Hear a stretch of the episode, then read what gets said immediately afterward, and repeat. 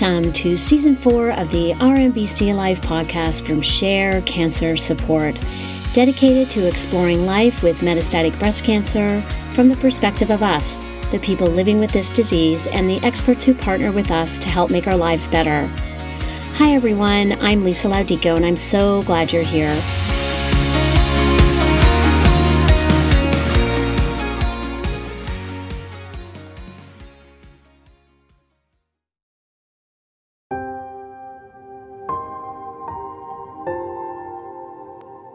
Today's episode concludes our three part series exploring what it's like to be a parent or a person with close children in their lives while living with MBC. We covered this issue back in 2020 when we first started this podcast, and we'll continue to cover this issue. It's often the first thing that people think about when they're first diagnosed, and it's often the first thing that concerns us when we begin to decline from this yet to be cured disease our series had our podcast team chat about what this has meant to us as we navigate treatment, work, relationships, and parenting. Then we wanted to dedicate a whole episode just to the voices of the children who are impacted by this. We wanted to also speak to the experts who have made it their mission to help parents just like ourselves. First, we hear from co host Martha Carlson's interview with Dr. Eliza Park. Dr. Park is a psychiatrist, clinical researcher, and deputy director for the Comprehensive Cancer Support Program at the University of North Carolina at Chapel Hill. We knew she would be an important person to speak with given the goal of her research to improve mental health and quality of life for parents with cancer and their family members. Here's Martha.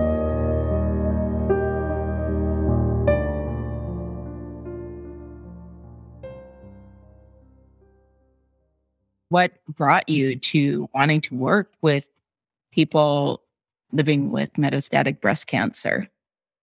That's a good question. I would say that it was a little bit of an accidental journey. I always have loved the intersection of kind of medicine and mental health. And so I kind of always knew that I wanted to be in that space. But I don't think I had any idea that I would find this work until I started actually just meeting individuals living with cancer and living with metastatic cancer in particular when I was in training and just found it to be such a gift to spend time work with them that it stuck with me. And I ended up working with parents in particular because of, in part because of my colleagues here at UNC who had already been working some in this space. But I think we just found that there's substantial room for improvement in how we can support individuals as they live with metastatic disease. I personally feel that, you know, if we want to improve the lives of individuals who live with metastatic cancer, you know, who thankfully will for long periods of time, then we really need to better understand and support all of the things that are important to them outside of the hospital that yet are really strongly linked to their experience of life and illness and quality of life. That's kind of my long winded answer of how I found myself here. So I had kids of multiple ages. I think a lot of us have kids of multiple ages. Anything that we should keep in mind when we talk to them about fear and loss, which are like main experiences? Mm-hmm. Yeah, no small question. I guess first, I think no matter what approach or what a, a parent ultimately decides to say or not say or do or not do, I do believe, and I think it's important to acknowledge that I think mm-hmm. every parent approaches these conversations and decisions from just a place of genuine love. And there is no pain that most parents would not walk through for their child. And the idea that your child has to go through something like fear and loss, I think is exquisitely painful. And I appreciate that parents who are even thinking about this, you know, are doing it under some of the toughest of circumstances. Every kid and every family and every situation is so different. You know, I don't think there's like a, I wish there was a one way fits all situation. And I think age is a good starting place, but I think we all know the impact of temperament as a parent of kids who have wildly different personalities. it's a little humbling. I, I have to say, I didn't truly invest in this work until I had my own kids because suddenly I got it in in a way that was emotional and not just on a kind of intellectual, cognitive, kind of academic kind of level. So I, I think a couple of things though to keep in mind before parents even broach these conversations with their kids. I really encourage everyone, you know, whether they have kids or not, though, to really get clarity for themselves. And it's easier said than done. And it, there's a lot to that. It starts really with the oncology teams being upfront. There's ways to be clear and compassionate at the same time. The parent being receptive or open to hearing kind of about the range of possibilities and themselves being kind of prepared to even have those conversations with their kids. And then the part that we can sometimes forget is our kids have to be in a good place to hear it. And it's so hard when I feel like we do all this work internally to get ready to have certain discussions or conversations or share information. And it's just not a good time for your kids. And I don't mean like in terms of like band practice or something, but just where they are at that day or that week. There's so many different places in that kind of chain of things that need to happen that being clear in, internally is the place to start. And then how to have those conversations with the kids is part two, because the kids are more resilient than we are. So when you talk about being clear, you mean prognosis. I think that's what you mean when you say possibilities. Are there other things that could be identified fairly easily for people to be thinking about, like in their own like work in being ready mm-hmm. to talk about this? I would say that prognosis is one part of it, but that in itself is imprecise science. And it's the rare oncologist who's going to give a number and say that's what's going to happen. And I hope they don't because it's a guess and it's a hypothesis, but it's none of us can predict the future. So prognosis uh, certainly is one part of it, but I think other parts are all the other things that someone can expect with treatment and with the changes that can happen as someone kind of lives with this disease over time and clarity about, I think for themselves, how they handle and cope with that information are the things that I think don't have to be ironclad figured out but if you can walk into these conversations having uh, some understanding of that, I think it helps. Yeah. It would be hard to talk about something so serious if you were just responding emotionally, I think. You mentioned the age of the kids is an issue when you start talking to them about difficult topics. And I had a freshman in college when I was diagnosed metastatic. And I assumed that I was talking to an adult. When I told him about my prognosis and I was being, you know, I decided that I would be honest with him. And that was absolutely not the right thing to do. And as you said, that you have to judge their emotional state too. It's your diagnosis, but they are, not. Uh, they, he was not ready for it at all.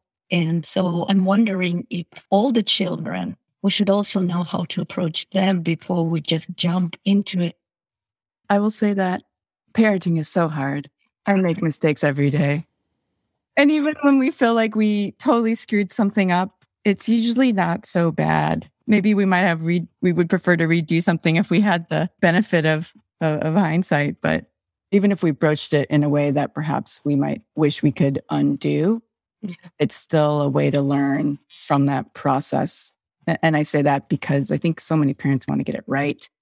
I think there's a lot of focus and attention on how to describe or to talk about this with the younger kids. And I think certainly there are some very unique challenges to it. But I think I personally feel that it is extraordinarily difficult when you have older kids, when you have teenagers or young adults, because their capacity to understand the full scope of everything is so much more. You are no longer their primary source of information for things in life, and their brains are still developing.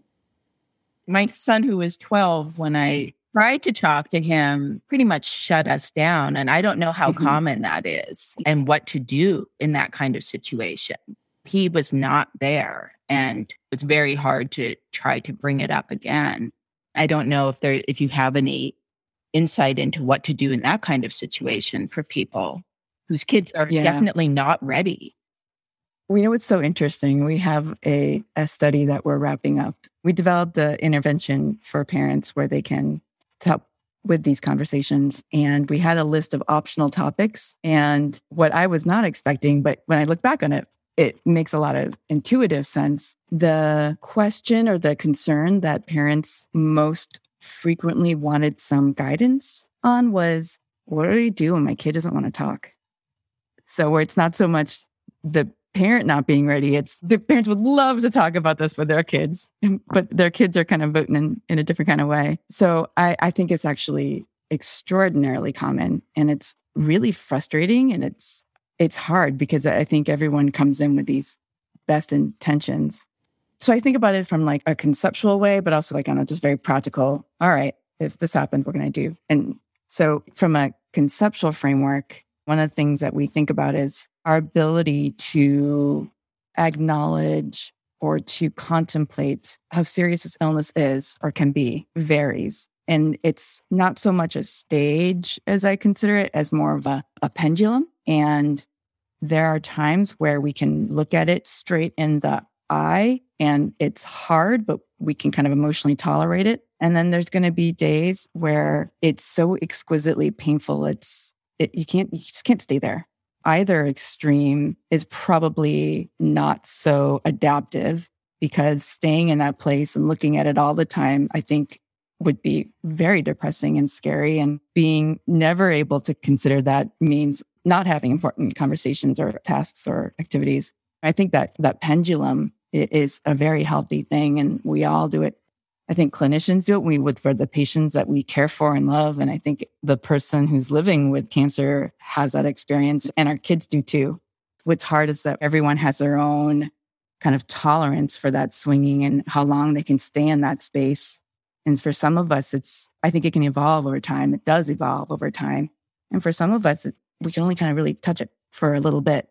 And what's hard for parents is that it's almost like we do ask, and I recommend almost that parents have to be on the ready for those moments, those kind of tidbits when your kids are showing you that they're on that side of the pendulum where they can have or acknowledge some of those conversations. And I think from a more practical standpoint, in terms of that sounds good, but what should I do when I'm trying to have a conversation with my kid and it's like they they walk out of the room. One thing I will say is that short of a urgent crisis, I don't ever recommend forcing a kid to have a conversation that they don't feel emotionally ready to have. And what's so hard is that for the kids who are never big talkers or who never were the kind of ones who like to have these kind of conversations, I think we have an obligation to meet our kids where they are in that process, but there's also an obligation to come back to see if it's changed. And I think that's the hard part of, of having to keep on doing it and trying to find those little bits of pieces. A couple of things I do think about though are that just from a concrete standard strategies, because I imagine my personality is that's great but tell me, tell me some like tips, right? So one I would say is, I'm not saying these are necessarily all going to work, but because every kid's different, but some ideas are one is you can try opening up first, right? You can try sharing what's been on your mind and seeing if that is an invitation for them. I think it, what it's just doing a bit is normalizing some of those emotions. But I do think that we can at least put it out there and not necessarily say, Are you feeling this way? But just you know, saying, like, I know that when I think about this, I sometimes feel really uncomfortable with how much I can't necessarily predict the future. Yeah, I don't think you need to unload all of your worries on your child, but you can at least, that's one way to do so. I think particularly some kids are more equipped than others to be able to describe their feelings or their emotions. A lot of kids, it's, it's like, I, I feel bad or I feel mad. And, and so they might just not have the words to necessarily say it. I, I will say that particularly as kids get older, but I guess even with any age, if you're trying to understand where their head is at with something that's bigger, I often think that getting their opinion about a specific change or event typically works better than a, how do you feel about my breast cancer? Even though that's kind of what, what you really want to know, it must have been really disappointing that we had to reschedule your sleepover at your friend's house because I couldn't drive you there because of treatment or, you know, what have you. but kind of tying it to something that affects them or something that they notice that might be important to them is one kind of window into getting some of those kids who don't want to necessarily talk with you about things to talk a bit. Another way can be written notes. Feels a little old school, but sometimes that is easier to do than verbally saying things out loud. I was meeting with someone, he was a young, like a older teen or a young adult. One of the things that we devised was they needed his input or opinions on things, and he just didn't want to go there. They wrote down some options on a piece of paper and put it next to his door. And all he needed to do was check off. They needed to know whether he wanted to come with them or not. And you know what? That was the way that he felt comfortable doing it. And they were able to learn something important that they needed to know in a way that didn't feel like you wanted to pull out your hair. I guess the other way I might think about it is car rides are, are great because they're a captive audience and they don't have to look at you and you can't, well, you shouldn't be looking at them because hopefully you should be looking at the road and it's a contained amount of time. And that's like another kind of space where, you know, you don't have to have the biggest conversations, but you can at least just talk and they can look out the window while they tell you, or at least maybe offer some tidbits of information. Sometimes the answer, if they don't really want to say anything or they don't have any questions, when you're like, Do you have any questions? You know, is to say, like, okay, that's okay. You don't have any questions. We'll check in later and see if you do. Or you could say, It's okay, you don't have any questions right now. If you if any come to you, you you can ask me, or you can ask whether it's your partner or maybe it's their uncle or maybe it's their coach who's kind of in the know. So sometimes it just may not be you. And that, that's hard. Are there any similar messages about MBC that parents can give their children? I think that there are more similarities than differences when we think about how we might want to have these kind of conversations with our kids. There's what we say, but really, what I think about is what are the, the core things that kids need to not only hear, but to feel and to experience. But it's less about the, what we specifically say or how we describe one treatment or another, but how we want our, our kids to experience our illness to the extent that we can control. One is honesty. And that's, you know, what is honesty? It can mean a, a many different things the bottom line is that talking with your kid helps to establish trust around important topics. And whether you have teens, we were all teenagers once. And if we grew up around our parents, there's almost this universal sense of they're not telling me everything or they're keeping information from me, right? It, it's just kind of a, it's just a developmental phase. um, so I think really the benefit of just communicating in an ongoing way or telling things, even when it's hard information, is that it helps your child feel like they can trust you to be honest with them. And so I think that's one kind of core message. And what's so hard about MBC is that things are always changing, right? And even when someone's doing great on treatment, there's still that up and down of the cycles of the scans, the tumor markers. And, and so things are always changing. And I think part of that being honest and establishing trust around that is letting your kids know that you'll keep them updated if things change. And I think this applies whether your kid is five or whether your kid is 15 or 25. They're going to notice changes. And rather than them noticing a change and wondering themselves, and you're not talking about it, I think to extent that you can be proactive and and to let them know, I've been honest with you today, and I'm gonna I'm gonna keep being straight with you and you can count on me to do that. And, and being straight doesn't mean I'm to tell you every single detail, but I think it means keeping things updated. I think core message that I think kids need to know or feel is that reassurance that you're getting the help that you need. Hopefully, you have trust and a good relationship with your clinical team. It's important to let your kids know that. And if you don't, then that's a bigger separate issue that also needs to be addressed. It's reassuring for your child to know that there are people that you trust who you think are equipped to help you and that they don't have to worry about that happening, that you can say, I've got this, right? On the flip side of that is verbalizing that their needs are important to you and then they're going to continue to be met and no matter their age. You just want them to keep living their lives. The main reason why parents don't want to talk about this with their child is not because they want to like purposely mislead their child or anything like that at all. They just want their kids to be kids and have a normal, happy lives and do all those things that kids do. And there's a real worry that that maybe this knowledge will disrupt that process. It doesn't have to. And one of the ways is to say that I still want you to be a kid, all the different things that they like to do. And sometimes saying all the things are going to stay the same that don't change, good and bad. You still have to do your homework. You still have to set the table, you, as well as the fun things, right? And then I think the last kind of overarching message that kids need to feel and why I think talking can be so helpful is that the truth is that this is hard. And to have a sense that this is hard and our family can handle this, however we define our family. That's what really matters.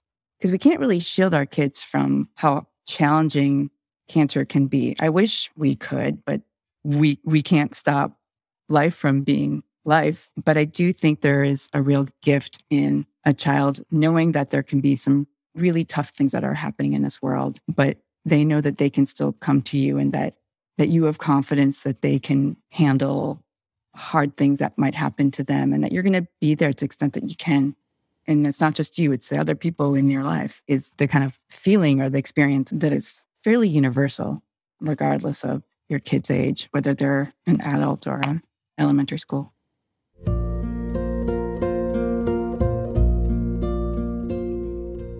Talked to Eliza about how children can cope and live with the concept of uncertainty. This is what she had to say.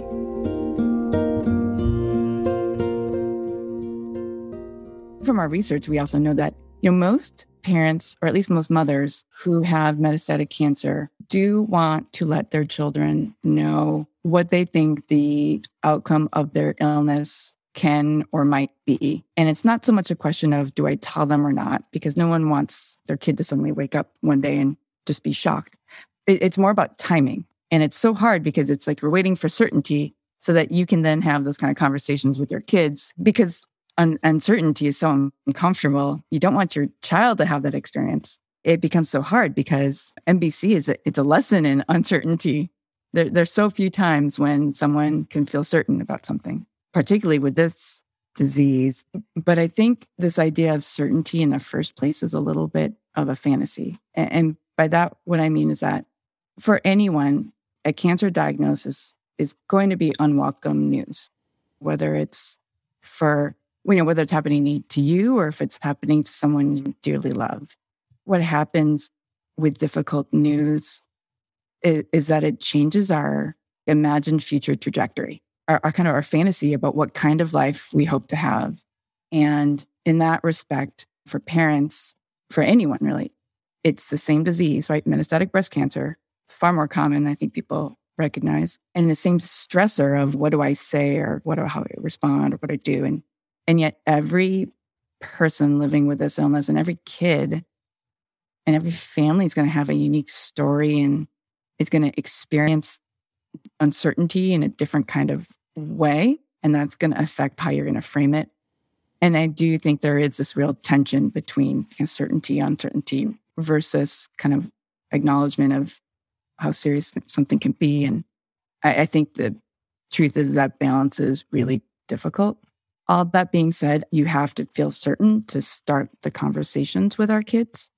And I say that because in many ways, it's easier if you can start it when things are very uncertain because it's not appropriate for many, if not most women with metastatic breast cancer to have these conversations or view their conversations through the lens of end of life. Someone could be living for one year, for five years, for 10 to 15. I mean, it's it's not a straight road. And death happens to everyone. Whether that happens as a result of breast cancer is something we can't necessarily predict, but it's certainly a possibility. And I recognize that for some, it's going to be more possible than others. But I think that when parents are willing to talk about it, I think they can share the possibility uh, of dying along with their commitment to living. And I think that's the way I, I think about uncertainty. It's not a black and white thing. And you can be uncertain about how treatment's going to go. And you can still describe your situation truthfully and with reassurance. you can help your kid understand the range of possibilities and let them know that does not take away from your hopes for the best possible outcome or your own efforts for the best possible outcome. We can say things like, you know, sometimes people with cancer don't get better, and I'm doing everything I can to not let that happen because you are so important to me, and I love you, and I love our lives and other things that are incredibly important. And as kids get older, you can be more direct. You can say things like, some people with my kind of cancer recover, but most don't. I'm doing everything I can to keep the cancer under control. And for me, that means taking this treatment. You can even anticipate the question, which is that the oncologists are always thinking about three treatment lines ahead. And you can ask them for that information. And you can let your kid know, because that's the question we're all thinking as well. Okay, if that means taking this treatment, what happens then if that treatment stops working? Because that'd be the question on, on my mind as well. And I think you can say, I'm doing everything I can. And that means taking this treatment. And I want you to know that my cancer team, they already have a plan for the next steps if this one doesn't work as well as we hoped. And you can say, and my goal or my hope or my expectation, depending on whatever fits best, is that they think this is going to be really helpful for me. And I hope it's helpful for as long as it can be. Though I don't necessarily get to have a choice in that part of it. So I think there's ways of kind of introducing that kind of this concept of that there's uncertainty and, and just putting as a possibility.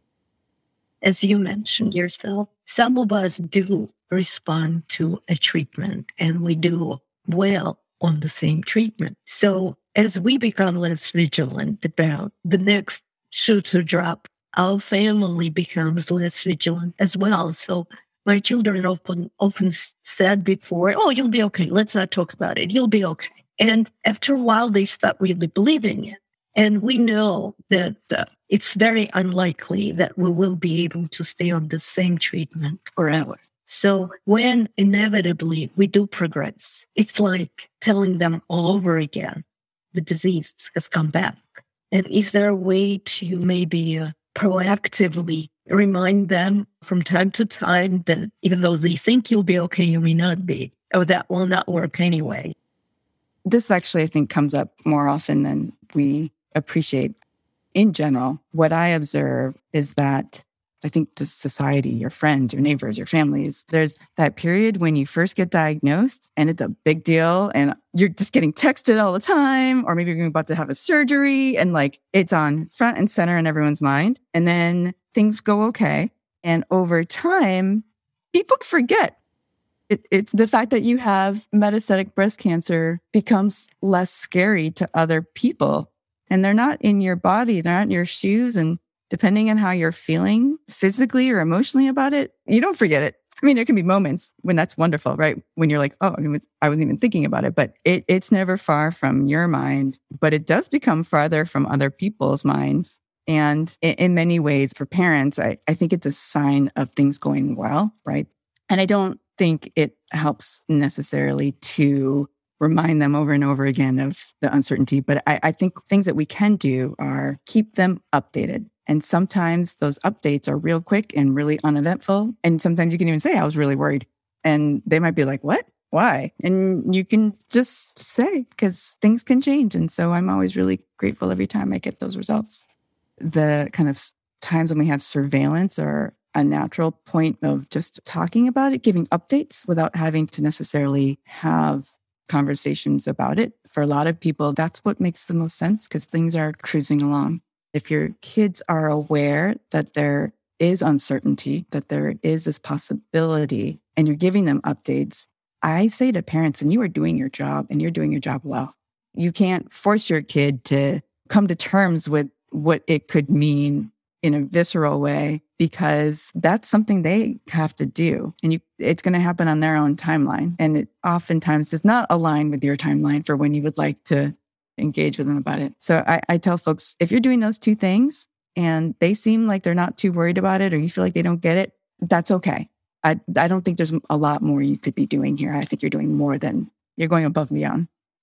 Did you have any specific recommendations for talking to kids or explaining MBC by ages, like under five, for example? If your kid's not verbal yet, I mean, there's nothing to really say in terms of describing your diagnosis or anything else like that. But I think once once your kids can communicate themselves, then that's when you have to at least be prepared to give some explanations. becomes a lot more complicated the older they get. But for kids under five, let's say like the kindergartners, the preschool and kindergartners, if your kid is old enough to notice changes, then they're old enough to hear at least some explanation for those changes.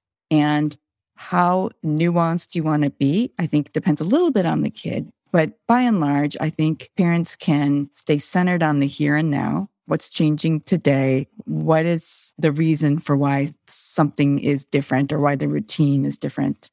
I do recommend that parents use the word cancer or med- say breast cancer, for example, because at this age, they're so concrete. They don't know if you're talking about coronavirus or if you're talking about cancer. And, and so just paying it a name so they can recognize a different kind of illness or sickness can be helpful, but really kind of anchoring it into the changes that they're going to see. And repetition is key. One of my kids is likes to ask the same question over and over again. So it doesn't mean they're not getting it. You know, for some kids, that's how they kind of work through stuff. This is the age group where it's important to just say out loud and put out there, this is not your fault. You, you did not do anything to cause this or make this worse. But I think it's important to let kids know that because this is the age, but there's a shrinky term is called magical thinking. They still believe in the tooth fairy. They can connect things that are not really connected in an egocentric way, in a healthy egocentric way of I did this. So this must be the reason why my mom is sick. And so you can head that off a bit by just putting out there. As kids get older into the elementary school, grade school age, it can get a little harder because this is the age where I think kids really start to experience the full range of emotions, including all the hard ones like embarrassment and shame and disappointment and guilt and all those other ones. And so they're just starting to understand those feelings separate from the cancer, right? And that kind of needs to be considered. And again, I think repetition is really helpful. And again, I, I still recommend anchoring it in a good entryway point for starting any conversation is in relationship to changes that are happening or changes that are going to be happening quite soon. This is the age group where I think kids, because they are becoming more aware of not just their own emotions, but others, where you really have to actually be pretty explicit about saying, you can ask questions, you can ask me questions. And the part that I think we forget is to let them know that it's okay to show you how they feel about it and to reassure them that you're still going to love them, even if they get mad about it or sad about it or worried about it. Things like anticipatory anxiety, some kids are just more prone to that or just bigger emotions. This is where as parents, we can pay attention to that and just explicitly recognize that. And then if, you, if you've got a kid who's more on the kind of anxious spectrum, then I think you can say exactly what you, you said, Martha. I know this kind of news probably makes you feel worried, and I, I understand why. And I, I want you to know that these are things that help me feel not as worried as you. There are very few shoulds in any of these. And these are just general things, right? It's so tempting to say, don't worry about it.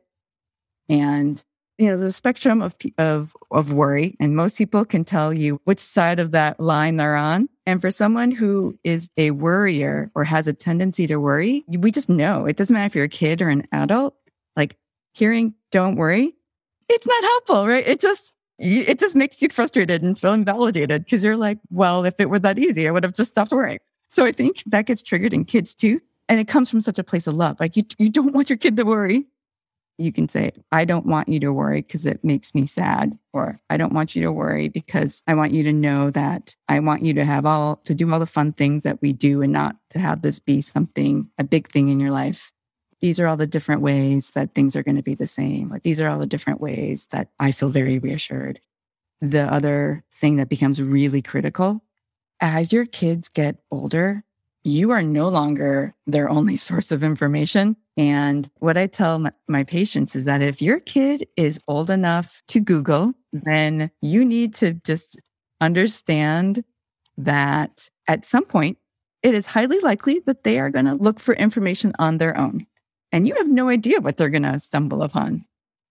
Unless they're going to be sitting there right there, you don't have a whole bunch of control over what they're going to put in there. And so you want to head that off. And I think as I get older, you can say things like you might hear or read about a lot of things about stage four cancer or metastatic breast cancer or what have you. I just want you to know that not everything you read on there is going to be true. And not everything that you read is going to apply to me. So if there's something that you stumble upon or something you learn that makes you concerned, let me know. And I'm happy to talk with you about it. And just being okay with the fact that as your kids get older, they're going to increasingly turn to their peers for that emotional support and for talking about how they're coping or thinking about things. And that's hard as a parent, but it means having to let go of controlling the narrative to a certain extent and controlling what they hear and knowing how they're feeling about it. I will say that most kids, even under the most difficult of circumstances, do really well. And whatever we say or don't say or don't how we broach it, it's important, but I think it's more important to recognize that kids are really resilient. And all of these research studies have shown that this is hard and tough emotions are part of that hardness. But more often than not, your kids are going to be okay. And that's because we're hardwired to be that way. And as long as they know that they're loved by you, then the rest is a little bit of details. What about when a parent is really close to dying? Do you have any advice for or thoughts on what should a parent do? That is hard. I think to extent possible that having other people who can have these conversations with your kids becomes even more critical. So that's one way that I think the conversation needs to change. For younger kids, it's so hard, but you have to get a lot more concrete about what that means in a way that you don't with older kids. Kids need to hear reassurance about their future and about the people who will be caring for them. Someone can say to their child, I know that this is going to be hard. And I also know that you're going to be okay. And then you can say why. And you can say that grandma and grandpa or dad or mom or whoever it is going to be is going to take really good care of you. And to whatever extent that someone can get through this part is talking about how, how love is like forever. And, and that doesn't change.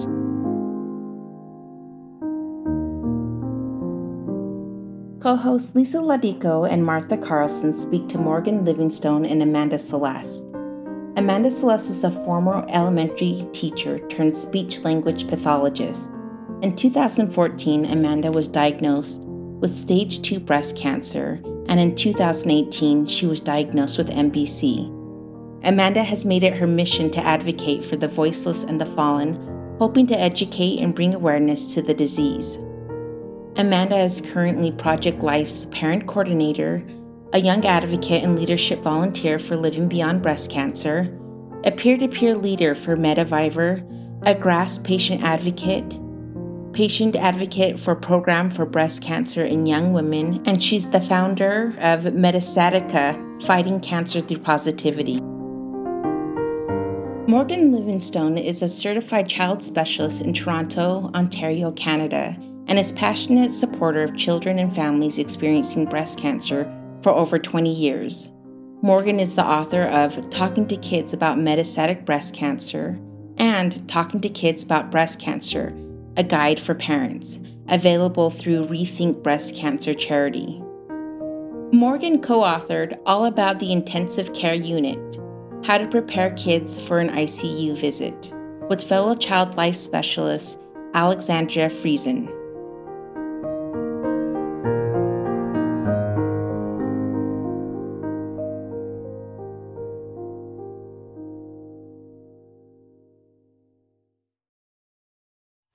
Important is it to a child's mental health to keep communication open? And how can you be honest it's a good question because I feel like everybody's so different in how they want to approach this with their kids. So there's many personalities, many preferences, of course, and those that are a little bit more fearful naturally might want to plan. Mums can can say, This is difficult for me before we talk about it. So I might be upset and I might cry a little bit, and that's okay and it's normal. Kind of broadcasting that all feelings are okay is a really good first step because some kids might not really want to talk about it. They might want to get the information and then go and play. So, for families that might be a little bit more sensitive and uncomfortable with the unknown about what's coming, I would say it's good to start with that. I'm not sure how I feel about this. I'm a little bit upset about this, but I want you to know that if you have questions or we need to talk about what I might expect to face over the next few years in my treatment with this diagnosis, here's what I know so far check in with your kids. Do you want to do like a, a weekly chat or do you want to just in the moment? But my approach is really keep things simple, give the kids the facts. This is what I know so far. This is what the plan is so far. And if I learn more or if I know more, I'll let you know. So when you say check in with kids, do you mean ask them what they would prefer in terms of keeping those communication lines open? Absolutely. I mean, kids usually know what they want. So if we offer a chance, you know, do you want to talk about this a little bit more? And instead, a child turns to you and says, Actually, I just want to know what's for dinner. Then that's a good sign that right now they need to digest what you've explained to them and they'll come back to you when they have questions. So for a parent to broadcast, like, I'm available. I might not be excited to talk about this. I might be sad about this or I might be sensitive about this, but that's okay. And I want you to be able to come to me or come to another family member. You can often identify a family member that is a good helper who's comfortable navigating and communicating about this. But I do love asking kids, what do you want right now? Do you feel like you want to talk about this right now, or do you need to have a little bit of playtime? The age of the kid is really important because if you have kiddos that are younger, you're definitely going to handle it in more of a simplistic manner. And even when the kids are older or teens, adult children, you still maybe want to keep it simple, but it really varies on the ages, the stages. I guess the former elementary teacher in me always goes back to that Howard Gardner's different learning intelligences. Are they a visual learner? Are they a graphical learner? Do they need that kinesthetic? Are they a hugger? Are they not a hugger? So I know with our kids, they were at very different points. So the older two could write a little bit, you know, chicken scratch and stuff like that. This is how I'm feeling. The younger one, you know, she used a lot of emotion. She drew pictures. So it, it's really big, but we found working journals to be a really good way of that back and forth communication. So yeah, just every single day, have like a little journaling prompt again, you know, like, how are we feeling today? Or what color are you today? Just making it so that, okay, they are blue. Oh, why are you blue? Okay. It doesn't necessarily mean that they're sad. Maybe they're thinking about like blueberries or like the blue sky. They want to go out and play. As soon as you try to do that push because you as an adult want to talk about it, it doesn't mean that they necessarily are ready to talk about it. So just going on those different self cues. The journals have been a huge thing. We actually still use them to this day. Um, the girls, they have no qualms talking about it. Where my son, he's a little bit more hesitant to show his feelings. So by just writing it down and placing it in our kind of our little safe haven place opens up that communication for him. On your perspective, is there a way, a universal way, no matter what the stage, the age, the gender, the developmental level of a person, on how to explain metastatic breast cancer to children? there's always a universal way to explain it in that sometimes cancer hides. Essentially, that's what I do because kids are like, my mom had treatment and everything was fine and we celebrated and mom rang that bell. And for kids, that's a great memory. That's something that they celebrated. And when we hear that something has changed and there is metastases, for kids that it's like a violation, but everything was fine. And now it's not. So, for all children of all ages, I usually explain that cancer is very sneaky and that it does find ways to hide, even though it looked like absolutely everything was fine. It found a way to hide. And now it's here. And so we begin the next phase of treatment. We have to be really careful with the words that we use and simplifying the language. We talk about sticking to the facts, we talk about simple language. And that really means communicating as simply as possible that the cancer is now in, and you explain where the cancer has reared its ugly head. And this is how it's affecting me right now. But the plan going forward with the doctor is to treat that and to manage that. And these are the possible things that we plan to do. And so for children that are thinkers, they want to know more, right? They want information. They want to be able to understand this better. And for other kids, those more creative children, they want to know more the impact on mommy and who she is and how this will impact my life as a child. So does that mean you can't take me to swimming lessons, mom?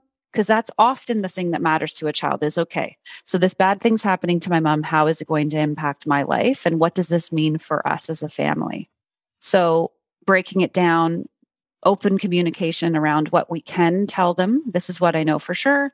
The type of treatment i'm going to have is only going to be administered this many days a month and i might feel these side effects and we'll see how I do with the treatment. And then the doctors and the nurses and I will decide what comes next. Most of the time, kids want to know the straight facts about whether that means surgery. Kids almost always want to know Does this mean you're going to stay at the hospital? Does this mean you're going to have loss of a body part or something that will change your body again?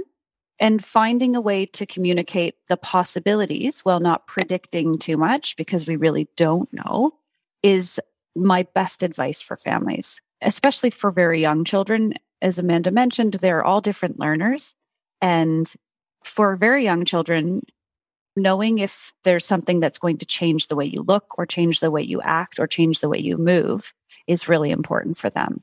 And for older kids, are you going to die? Is usually the first question that comes up too. When they hear about metastatic disease and we know about cancer and the impact on many people, that question will often come up right away. And it's okay to say that's not the plan right now. Again, it's one of those things where I don't know if it's just kind of the elementary hat in me, in a sense, where we talk a lot about colors, just like before they leave the house, when they wake up. Oh, what color are you right now? Oh, I'm purple. What does purple mean? That could be I'm tired or red. I'm angry. I don't want to get up right now. So just again, speaking their language in a ways where they can do that visual representation is really, really important. What we always did when the kiddos were a little bit younger, um, we would take the month at a glance. We would put it on down, you know, oh, one child is all pink, one child is all blue, you know, highlighting on the calendar. Okay, mom's just boring yellow we go through and it's like, oh, look at uh, mommy's going to have to go to the hospital this day. And then I have to go this day. Again, okay, so how does that make you feel? So it just opens up the communication in a sense where if they want to discuss it a little bit more, if they don't, that's okay. Stickers are another great love language of all kiddos. Okay, so after mommy goes to the hospital this day, I'll be coming home, but I'm going to be feeling kind of poopy. So we take off the poop emoji stickers, put them on the calendar, okay, mommy's not going to feel so great this day. So that way it alleviates that mother guilt or that parent guilt just a little bit from me. I know after those infusions, they are really going to knock me down for a couple days. So that means I can't necessarily be as active as I want to be, or I can't necessarily be as involved as I want to be because mommy's going to feel like poop. So it's one of those things where they have that visual representation. They see, okay, so stickers is a huge thing, as silly as it is. Also, desensitizing them to it is another huge thing. Prior to COVID and before my youngest uh, was in school full day, she would come to all my different injections. She was my little sidekick. But the nurses would let her touch the, the gloves or the nurses would be like, Oh, honey, can you hold this right here? So just showing them like, it's okay. This is a part of life. It's a sad part of life, but it shows that the doctors know what they're doing. The medical people are there to assist. So just walking through the motions, showing the emotions and just knowing when enough is enough and even though you as an adult or you as a parent desperately want to make sure your kiddos are okay, just giving them time to digest. And we have really good relationships with their teachers, with different neighbors and that kind of stuff. You really find your tribe and you just really become more of a cohesive glue. I think as an extension too, Amanda, with the playfulness of that kind of under five age, letting everyone know that play is probably the most important way that they cope. Stickers are the best. And oftentimes that's how children master a concept is through playing it out. So you might see the dollhouse or the stuffed animals going through different types of treatment and visiting the hospital in a very dramatic and fun way because that's how kids process the world around them. And similarly, with some of the families that I work with, if we want to signify that mom's having a difficult or more fragile day or more tired day, is we'll make a special necklace that is like a broadcasting way without saying it. Like when mommy's wearing this necklace, it means I need you to be gentle with me today or patient with me today, whatever it might be, but to signify that um, she needs some space and some time to relax and heal and feel good. So, those kinds of play based opportunities and creative forms of um, communication are the best, especially since this age really loves to repeat everything and needs everything repeated to them multiple times in order to remember, not just put your boots on, but mom's having treatment today and I will need to rest. So, we can't go to the park together, but our friends can take you to the park and that will be okay. I will see you when I've rested. So, play is the universal language of all children, and uh, really fostering that play through the poop emoji stickers and through creation of you know beautiful resources and fun stuff, and even mock hospital toys for their stuffies to endear. When you're parenting a child who has some developmental delays or learning differences, how would you apply these messages of simplicity, stick with the facts, and so forth. And obviously developmental appropriateness, no matter who and how old and so forth for this child. What would you recommend? For children with developmental delays or just learning differences, even communication differences, there are so many approaches. They often will want visual repetition, of course. So visually showing. You can point at your body. You can use uh, a body map or a picture to help children understand where your body is impacted. And of course, repetition still comes into play there and um, familiarizing children. So, developmental delays, you're still going to be giving information. You're just going to be giving it usually in a very repetitive way, very simple way. And for many children, broadcasting, I need gentle touches. We do a lot of hand over hand and learning and education that way. So modeling what you expect for children. And, you know, if children with developmental delays are very sensory based and sensory focused, providing that sensory diet. When mommy can't have a hug right now because I need you to be gentle with me, you can hug your special pillow that we've created. And so a lot of the time we'll make a special pillow for children that need that deep, deep connection to mom in a physical way. But when mom needs space, we'll create a hug pillow or something special that again is jointly created together that allows them an opportunity to do that safely without hurting mom. But again, repetition is so important for young children. If you're not consistent, kids are looking for you to mix it up or to mess it up. And they want to know and trust that you're giving them all the information. And so consistency is key and not getting tired of the repetition. So having those extra support people, like you said, Amanda, teachers, your tribe, your community, your friends, your family to help step in if the repetition is wearing on a mom to be able to say, it's my turn now. Mummy's going to have a break. First, we'll go to the park and then we'll visit with mummy after her nap.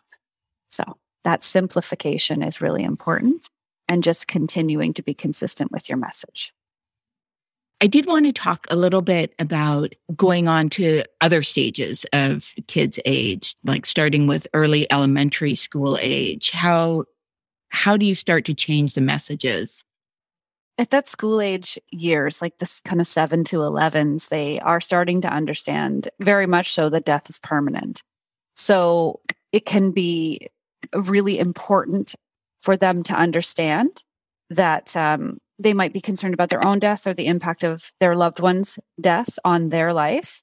And it's really important to share information about possible changes to their appearance, like mom's appearance and her ability, because, like I said, those functional things, like I need to know that mom will still be dropping me off at school. And as Amanda said, that isn't always the case. So your tribe becomes an important part of fulfilling all of those little tasks. Who's going to take me to hockey practice, mom? Who's going to walk me to school? Who's going to make my favorite eggs? No one else can do it like you. And helping kids understand that at this time, these are the limitations, but it won't always be that way. I think that's always great to, to clarify for the seven to 11 year olds is that we want to be able to, as a mom, to do all of these things, but right now I need to focus on my health and wellness, and my love for you will never change. So that age needs the assurance that most of life will remain somewhat the same because of these wonderful people in our lives. And mom will be there as much as possible.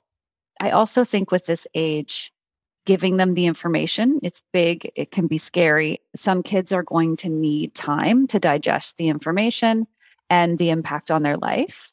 And these are funny times too when children might be upset about um, hair loss or mom being less able and might not want mom to come to the school with her awesome bald head that she's super proud of.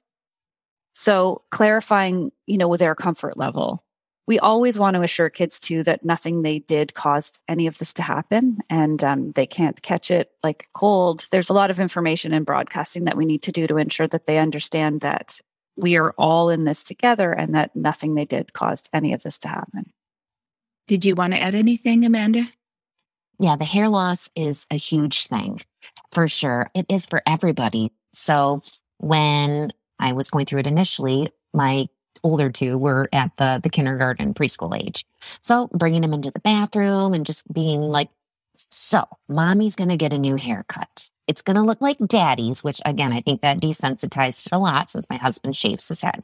So they kind of knew what they were going to be getting okay, we have different options. So I went to the, the store and I called them my pirate hats. So we got some of those and we also had a wig because I didn't know what way I was going to navigate. So just showed every, showed them, let them touch it, let them put on the pirate hats, let them put on the wig what do you think you would feel most comfortable with mommy wearing? Because mommy's hair is going to get shorter and shorter shorter till it's going to look like daddy. So they gravitated towards my pirate hats just because the hair didn't look necessarily natural. And I was actually very thankful because that thing was so hot.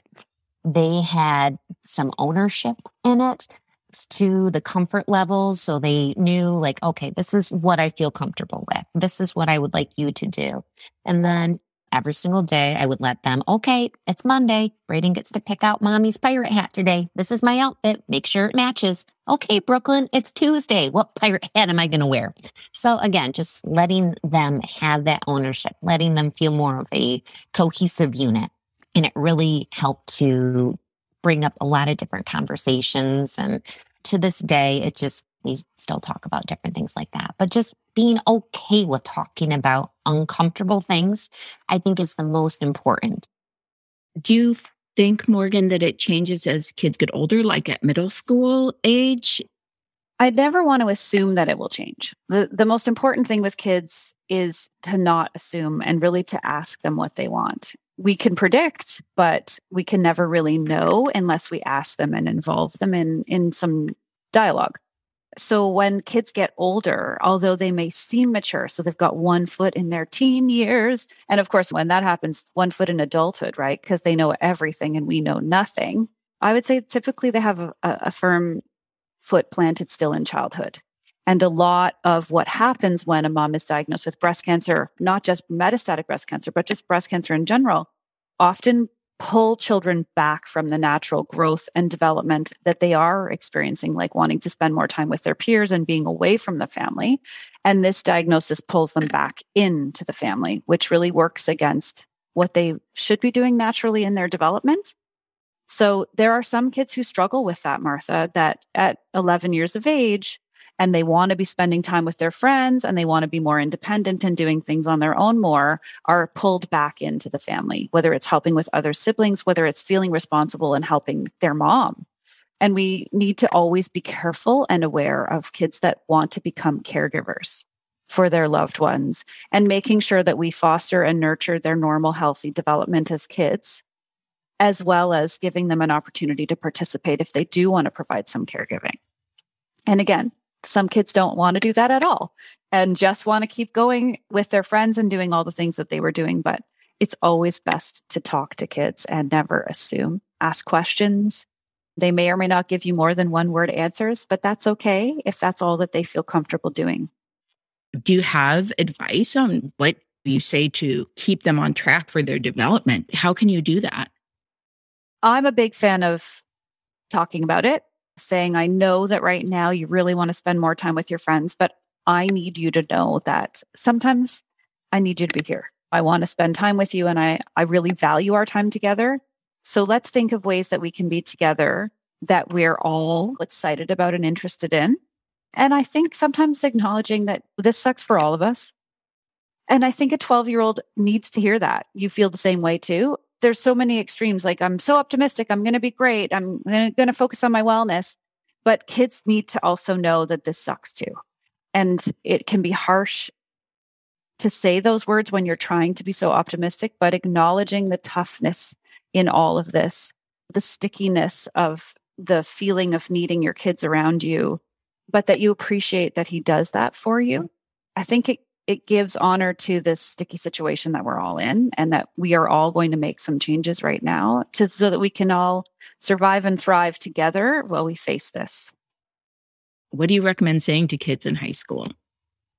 developmentally we know they want to be with their friends or they want to be playing video games with their friends all around the world because with technology now they can literally be connected to people all around the world i also like us to always look for opportunities to spend time with them in different ways so if there's more than one teenager in the home i like to say find a special connection that you have with each of your teens whether it's thrifting, like going to vintage stores together and picking out like a cool thrifty find, or whether it's getting your nails done, whatever it might be, but finding a way to connect with them in a different, individualized way. Many moms that I have had the privilege and pleasure of working with that had teenagers in doing this commitment to spending time with them, even doing small trips just one on one with a teen, can be an incredible part of the legacy building process when someone is living while they're dying. And we know that with metastatic disease, that can be a very long period of time right now.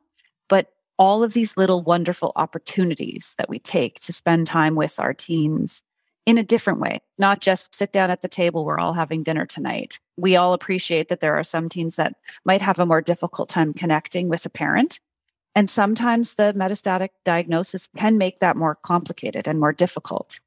So saying, I want to spend this time with you, and I'm asking you to take time out of your life, your gaming to be with me and to find these opportunities together to connect. So we can go get our nails done, or you can help me pick something else and then giving them a chance to, to choose what it might be. I've also been really encouraging families to create positive touch opportunities. So this is like a back scratch or a head rub where you're physically connecting with your teen because right now I feel like so many teens are quite separate because of gaming and technology that they aren't always getting the hugs that they need and want and might not say, I need a hug. But if you can offer them a back scratch every night as like before you head to bed, what's your day looking like tomorrow? And just give them a little back scratch or a head rub or even brush their hair, whatever it might be, but a physical connection that they didn't even realize they needed is something that I'm really encouraging families throughout this pandemic to do. Like a almost like a touch vitamins. Mm. Oh, I love that expression, Morgan. We all need our touch vitamins, Lord knows you mentioned it, both of you, that sometimes we have to rely on the community, we have to rely on family members, but rely on friends if family members are far away or not able to do any of the caregiving that's needed, either for ourselves or for our children. It's super important to keep the messaging the same, but what do we tell these friends and family members and members of the community that include teachers, coaches, etc., about the MBC diagnosis and what to say to the kids? I definitely want to always say that it's unfortunate, but a lot of very well meaning friends will say the worst things. While you're pushing your child on a swing in the park, your wonderful neighbor who baked you brownies might walk over and say, like, my aunt had breast cancer and she died. And you're just like, oh, thanks for that.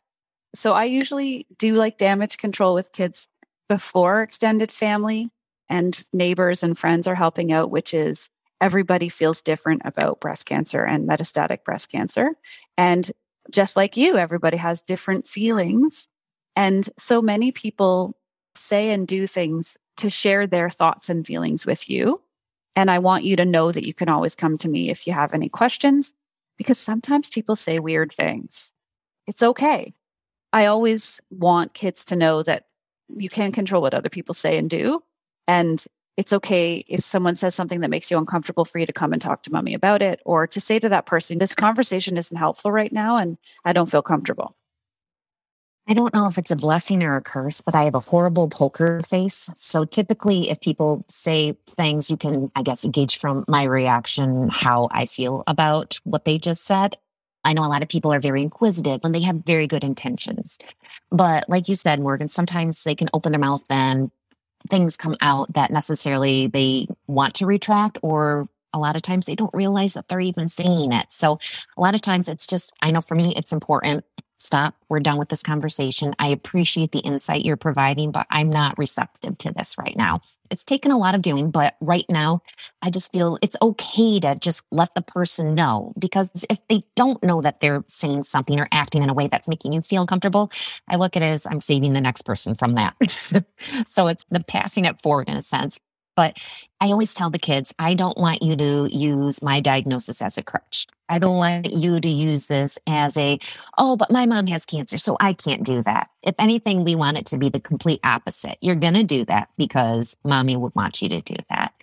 I think it's important definitely to let the the teachers, the people that have that immediate contact just letting people in. And that's one of the hardest things ever, just with being a private person myself. I don't like letting people know the daily struggles. I don't like having to explain stuff because then it ends up going down one rabbit hole and it might end up down another rabbit hole. I think it's okay, definitely, to have those conversations, but also be that advocate for yourself as well. I remember sitting down with Brooklyn. Okay, write down every single word like that, how you felt, every single thing that she felt in that very moment. Okay, let's go outside. Okay, put it in the fire pit, just burn it. Okay, it's gone. We're not going to talk about it anymore. We don't need to have those emotions anymore. And now a lot of times we do the shred test and stuff like that, as opposed to doing fire because we don't want to create pyromaniacs over here. But yep, how are you feeling today? You have a bad word in your head that relates to the diagnosis write it down. Now let's shred it up, put it in the shredder. We're done with it. So just different little tactics like that. And a lot of it is really about that person's discomfort with cancer and death. So when I'm talking to kids about the things that people might say, I will often say they're uncomfortable with the idea of someone having a diagnosis that we really don't know what's going to happen yet and it, it's hard for people so they will talk about it out loud and not even realize what they're saying. Do both of you have any recommendations for resources like books or videos not just for the parents but also that could be shared with other people? There's so many. I don't and i don't even know how we would keep it up to date. A list of incredible and amazing and awesome resources there's just so many. There's like definitely the resources that I've been working on and nurturing and creating over the last decade for Rethink Breast Cancer, which includes books for adults, but also videos for kids that are really kid focused um, and magical and amazing and silly and fun while they're getting the information about what is breast cancer and what the treatments will include. But there are some new, almost more modern approaches to thinking and for very serious topics. There is a new newer book called Death is Stupid. And it's by Anastasia Higginbotham. And it really talks about the fact that I would say there's not a woman I know with metastatic disease that doesn't think death is stupid. We want to acknowledge that it can make us upset, it can make us sad, it can make us angry, the idea of someone we love dying. But there's really ingenious ways to approach talking about it with kids. So there's so much that I would hesitate to recommend a specific resource but these incredibly positive ones like nowhere hair. So similar to Amanda's family's approach of having fun with hats and wigs and scarves. There's very rich lists of resources out there about what families can use to help children that are young and old navigate mom's breast cancer diagnosis. The books that talk about feelings are universal. That's my favorite way to talk about this is to talk about different feelings and that we all experience different feelings. You know, there's just so many great resources, and some are focused on treatment and some are focused on feelings, and they're all incredibly valuable because kids need to hear all of that. I always encourage teachers and parents and educators and anyone supporting children to have them mixed in with all the other books because it shouldn't be special. Just, okay, today we're going to talk about breast cancer. It should just be available all the time on the shelves for kids to learn and explore, which also helps normalize illness because it isn't something that we should be afraid to talk about with children. Children also get sick, and it's okay for them to know that being sick can be incredibly empowering and it can also suck. We really want to show children that there's a, a, wide range of life experiences that they'll face. And maybe it'll be something fun and silly, like the silly dances and, and fun feelings and stuff. And other times it might be, I hurt my toe and and I had to go to the hospital. What do you think, Morgan, is important when talking about fear and loss? I'm a big fan of being honest with kids. So there are many women that that need to share i am fearful about what's coming but i want to focus on this part of treatment right now and then this part of treatment. So acknowledging our own feelings and fears is really important because it gives kids permission to feel those feelings too. And some kids are very open about the fact that they're fearful of death and they might ask constantly. And i i say this a lot but there might be literally a morning question every day like good morning mom. Are you going to die today? For those young children and you can say not i'm not planning on it today but just matter of fact and you can clarify if anything changes in in my illness or in my health and wellness that i will let you know. But fear is important to acknowledge. I think all of us involved in cancer metastatic or otherwise are fearful and it's okay for kids to know that. Feelings fears and worries can weigh really heavily on kids and to not have a forum or an opportunity to not only acknowledge that we all feel you know worried and fearful at times during someone's metastatic period can put a damper on their ability to talk about it and imagine carrying that heavy weight of worry and fear with you all the time the worry eater is a lovely little stuffy monster with a zippered mouth that you feed your worries to. But it doesn't have to be that. It could be a worry cup. And every night we feed the cup our worries at the night before we go to bed, just to get those worries off our chest. And I think modeling sharing fears and worries is important for parents to be able to share and grandparents and caregivers and teachers and all of us to be able to show that having a fear or a worry isn't a sign of weakness. It's a normal part of being a human.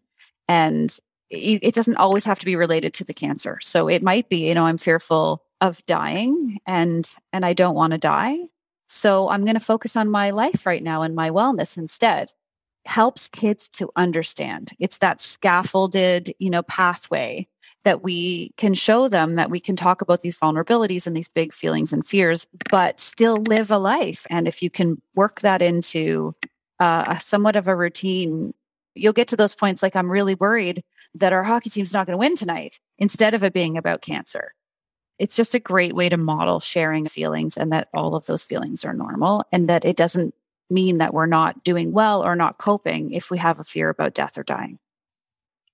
I think a lot of times too, kids, again, no matter what the age is, they look at their parent as being resilient, whether they have a diagnosis or not. They look at you as nothing's going bad is going to happen to you.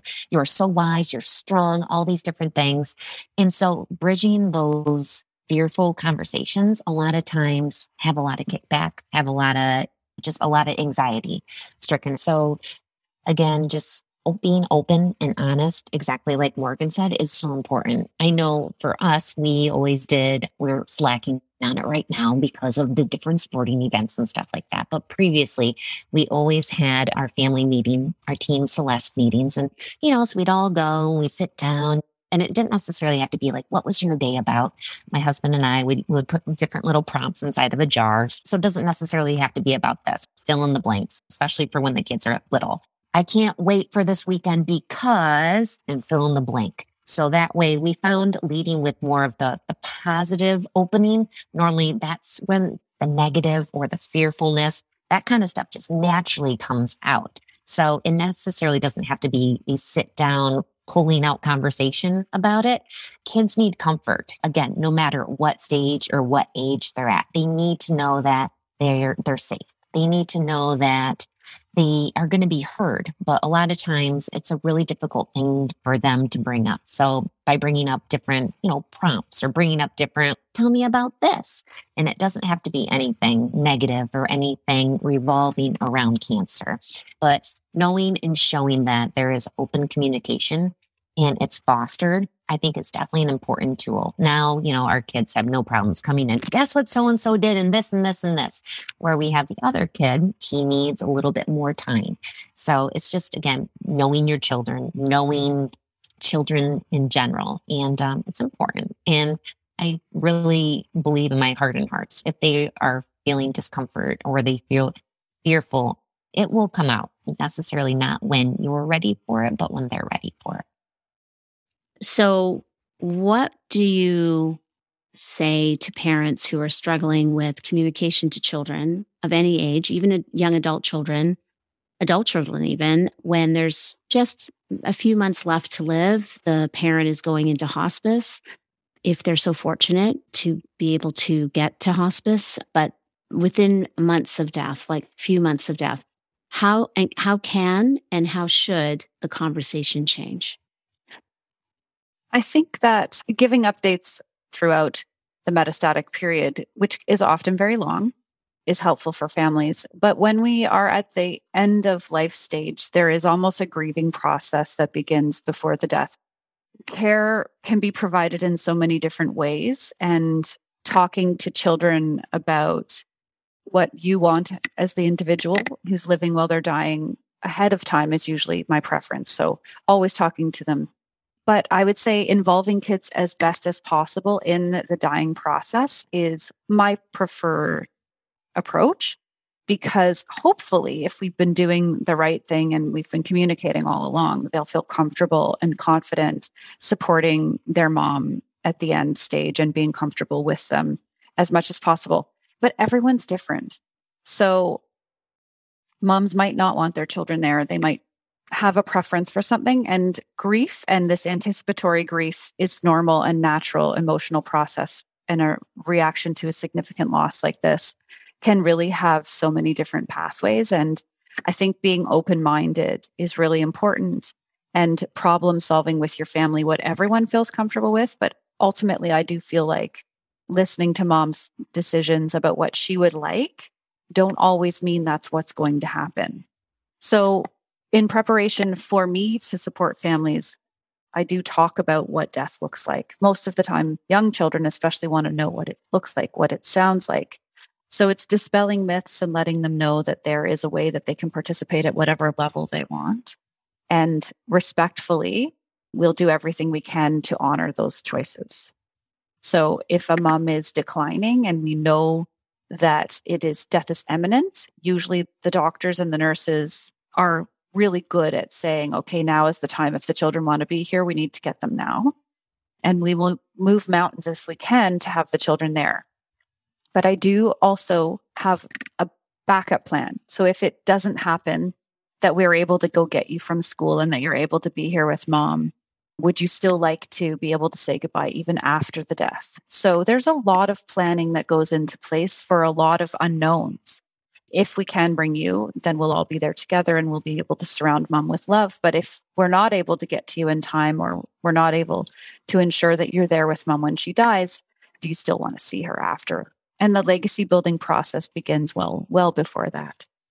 I, I definitely feel like we want to ensure that kids, even though they have a plan and maybe want to be present at the death, that it's okay if it doesn't work out that way. And it's okay if something happens suddenly and they couldn't physically be present, that we all understand that it didn't mean that they didn't love their mom as much, or it didn't mean that we didn't try everything we could to have everybody there. So plan as best as you can and then have backup plans and then have permission to not have any of those plans work because sometimes that happens. That's the hardest thing thinking about the preparation and the legacy building and such like that because each day is a legacy building to the step and one thing I know that I have been a lot more mindful of is prepping. And that's one of the things that I never ever thought. You never think that you're going to have to prepare for your death.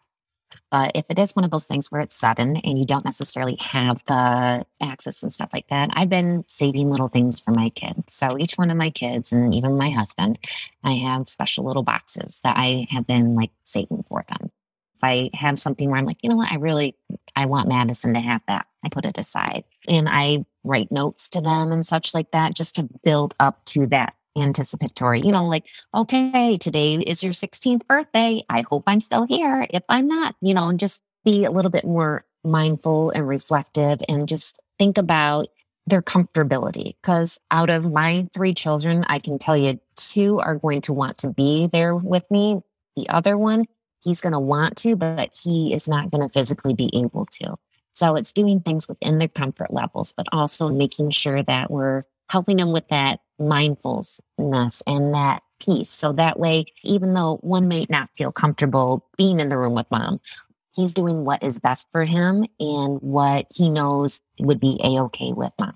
So just building little memories, little memory boxes. So that way, you know, they can have a piece of you or they can have different mm-hmm. items like that. I really feel is important. You know, it mm-hmm. shouldn't necessarily be the tangible objects, but I know mm-hmm. for my son being able to hold a rock that mom personally gave him over, I can't be in that room, but you know what? I have this right here. That mm-hmm. just speaks volumes this may be a really, and you don't have to answer any of this, Amanda, but this is it's a very personal question.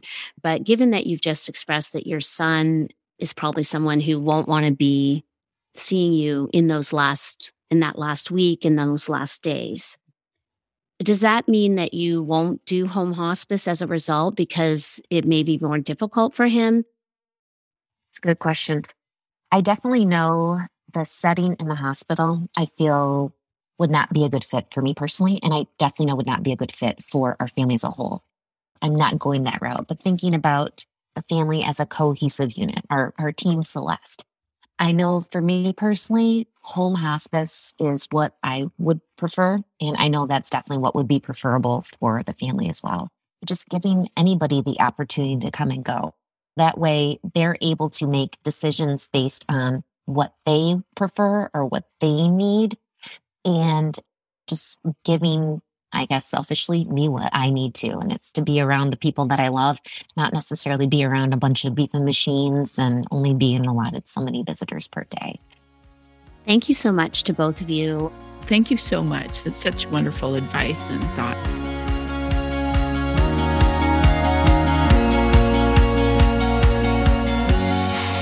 This podcast was produced by Natalia Green and Lisa Laudico. The MBC and Parenting series has been expertly steered by our wonderful podcast team members Martha Carlson, Ashley Fernandez, and Linda Weatherby. Our executive producer is Christine Benjamin, Senior Director of Patient Services and Education at Share Cancer Support. You can find more episodes of Our MBC Life wherever you get your podcasts. Be sure to subscribe, rate, and review us, and look for a new episode every week.